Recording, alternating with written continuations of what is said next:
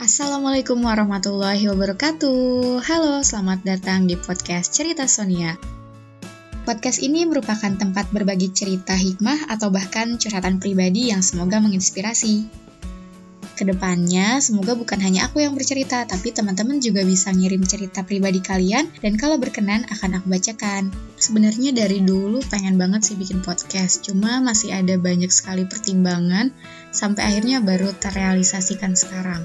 Nah, kenapa sih Sonia mau lebih memilih podcast? Karena mungkin podcast ini lebih fleksibel ya. Teman-teman bisa mendengarkan sambil belajar, sambil masak, sambil tiduran, sambil leha-leha, ya sambil apa pun itu yang teman-teman lakukan ya. Jadi lebih enak aja kali ya, karena mungkin kayak dengerin radio, nggak perlu terlalu fokus, tapi bisa juga membagi fokus pada kegiatan yang lain. Gitu teman-teman.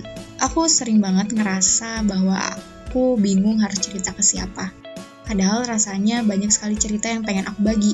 Bukan cerita yang asal-asalan ya, tapi cerita yang menurutku ada value-nya, ada hikmahnya, dan pengen banget aku share. Nah, dari kebingungan itu akhirnya aku biasanya nulis. Tapi yang namanya nulis kadang ada orang yang mungkin males baca. Sampai akhirnya jadi cerita yang ingin aku bagi itu nggak sampai. Atau mungkin sampai tapi hanya ke beberapa orang. Oleh karena itu, semoga dengan adanya podcast ini banyak cerita yang bisa aku bagi dan banyak juga orang yang bisa menerimanya dan semoga menjadi penguat dan juga menginspirasi kalian semua bahwa kalian gak pernah sendirian.